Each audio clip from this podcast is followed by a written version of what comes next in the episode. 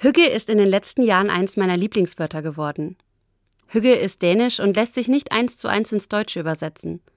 Es beschreibt ein Gefühl, so etwas wie Gemütlichkeit oder Glück, Wohlbefinden.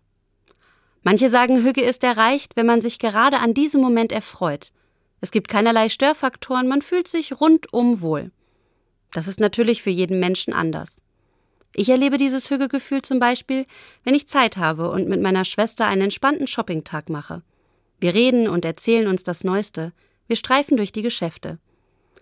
Wenn ich mir zum Schluss eine Zimtschnecke kaufe und hineinbeiße, dann ist Hüge da. Ein Moment, in dem alles stimmt und mir nichts Sorgen macht. Jesus hat einmal gesagt, sorgt euch nicht, Gott sorgt für euch. Das setzt aber ein großes Vertrauen voraus. Dieses Vertrauen gelingt mir nicht immer. Und es gibt zurzeit ja auch viele Gründe, sich Sorgen zu machen. Umso wichtiger und schöner sind diese Momente von Sorglosigkeit, wenn der Tag erfüllt ist mit guten Gesprächen und Lachen.